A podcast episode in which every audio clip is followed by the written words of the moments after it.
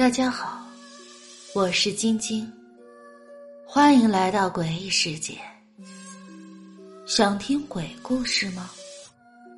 别急，咱们慢慢道来。阴魂孽债第二集。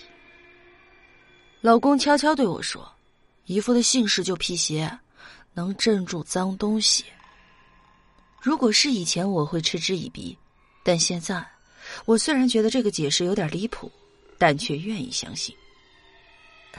姨父啊，谢谢你了。我看向老雷说：“嘿嘿，都是自家人，谢啥谢？”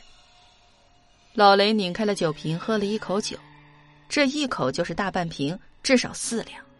但是老雷却面不改色，不像是在喝酒，好像是在喝水一样。老雷走到我闺女面前，拉起她的双手说：“来，抬头看爷爷。”闺女很乖巧的抬起头看着他，然后他就冲着我闺女吹了一口气。可我见我闺女也没有反应，不懂这是什么意思。我又看向老公，他神秘一笑，说道：“社会上的事儿少打听。”这家伙，我差点被逗笑了。虽然不知道老雷到底做了什么，可是却已经安心了不少。老雷大哥，呃，用不用拘魂啊？婆婆问道。老雷点点头说：“啊，得写，你们等我一下。”说着，他又去了里面的屋子。我又看向了老公，不懂得拘魂马是什么。老公说：“好。”就是符，咱家这面叫做拘魂马。我挺好奇，老雷走进了里屋，就想跑过去看看。婆婆也没有管我，看样子是没有什么避讳的。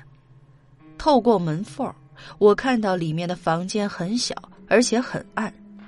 我看到老雷站到了一个神龛前，但是这个神龛却没有供奉神像，只有一张纸。距离有点远，又很暗。我也没有看清楚上面写的什么，我只看到老雷从神龛的香炉下面抽出了三张长条的黄纸，然后就走了出来，转身便与我四目相对了。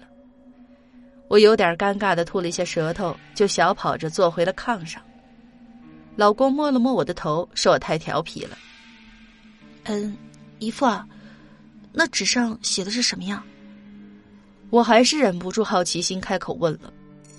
正在写着拘魂马的老雷冲我一笑，哼，就是咱家堂子上的大仙名讳，没啥避讳的，你可以进去看看。我很想去看看，但是又有点不敢，就看向了我老公。老公太了解我了，拉着我进去了，闺女也跟在身后。至于看到什么，因为确有忌讳，便不说了。出来后，老雷把三张聚魂马交到了我的手上，我看了一下。跟电视剧里的符不太一样，但是又有点类似，反正我根本看不懂。老雷对我说：“每天晚上睡觉的时候烧，呃，这个是第一张，有字儿的一面冲下烧，这是第二张。”我都牢牢的记在了心里，然后不停的感谢老雷。老雷摆手说：“不用客气。”然后嘱咐说。回去以后还得给孩子吃药，嗯，还要吃药啊？我还以为看过之后就不用吃药了。老雷解释说：“以前吃药没用，是割药了，现在啊不会割了。”虽然他没有具体解释，但我自己也能猜到一些。隔着药的，就是脏东西，所以吃药没用。但是老雷看了后，脏东西没了，自然就不割药了。我们又说了一会儿话，婆婆就说快到吃饭的点儿了，要叫老雷到家里吃饭。老雷爽快的答应了，但却说家里有点活需要老公帮忙，就让我和婆婆带着孩子先回去了。做饭的时候，婆婆跟我说了老雷的事情。别看老雷有看外科的本事，但他却是村里的会计。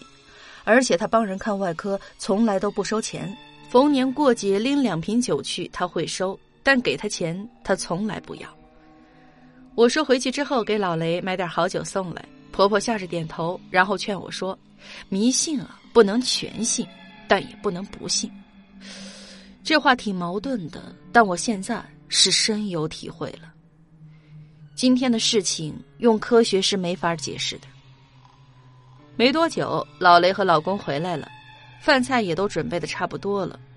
老公请了三天假，今晚我们也不打算回去了，所以老公和老雷就喝起了酒来。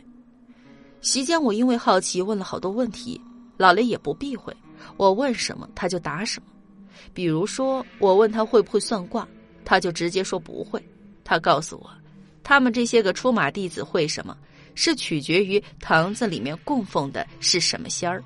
比如说，谁家丢了什么东西找不到了，这老雷就算不出来了。但若是谁家的堂子里供奉了鬼仙儿，查类似事儿就很轻松了。不过也有例外，因为有些事儿不是查不到，而是不能查。我又把昨天晚上的梦和老雷说了，问他这到底是怎么回事儿姨父，来，再喝一杯。老公很不合时宜的举起了酒杯，我也不能扫兴，便没有再问了。从来不贪杯的老公喝得很醉，我知道他不喜欢喝酒，所以婚后几乎都没有喝醉过。但是今天他醉了，而且他还不让我和闺女离开他的视线，嘴里念念叨叨的说：“我要一直看着你们，我要看着你们。”毕竟是在婆婆家，我都有点不好意思了，寻思着这也太腻歪了。可每当我要走，她就会扯着脖子喊。婆婆没有办法，就说：“顾青啊。”你就陪着他吧，我自己忙活。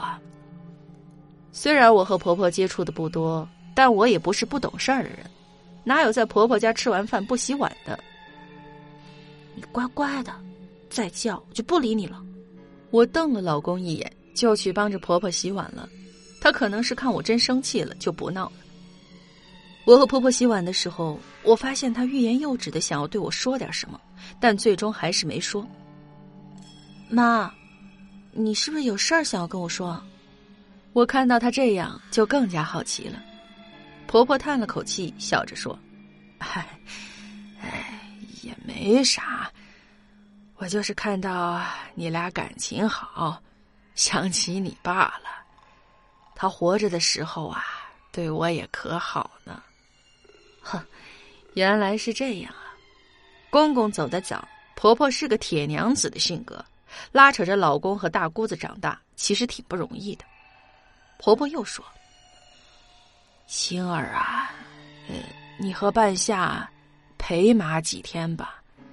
这段时间呀，我老是觉得不舒服。”哦，妈，你哪儿不舒服呀？要不要到医院看看？我还是挺担心的。婆婆又说：“哎，身体没问题。”就是年纪大了，身边没个伴儿，心里啊空落落的，像是少点啥。你们陪陪我就挺好的。一向要强不服输的婆婆说出这话，我也挺心疼的，也就点头答应了。妈，家里空着一间客房没人住，我回去收拾收拾，你搬来跟我们住吧。我倒是不介意和婆婆一起住，更何况我婆婆也不是一个爱指手画脚的人。其实早就想让她来和我们一起住了。婆婆挺感动的，她说：“ 今年怕是不行了，过段时间就要插秧了，家里那么多地都得种啊。等来年咱们把地租出去，我就搬去和你们住。”既然婆婆都这么说了，我也就没有再劝了。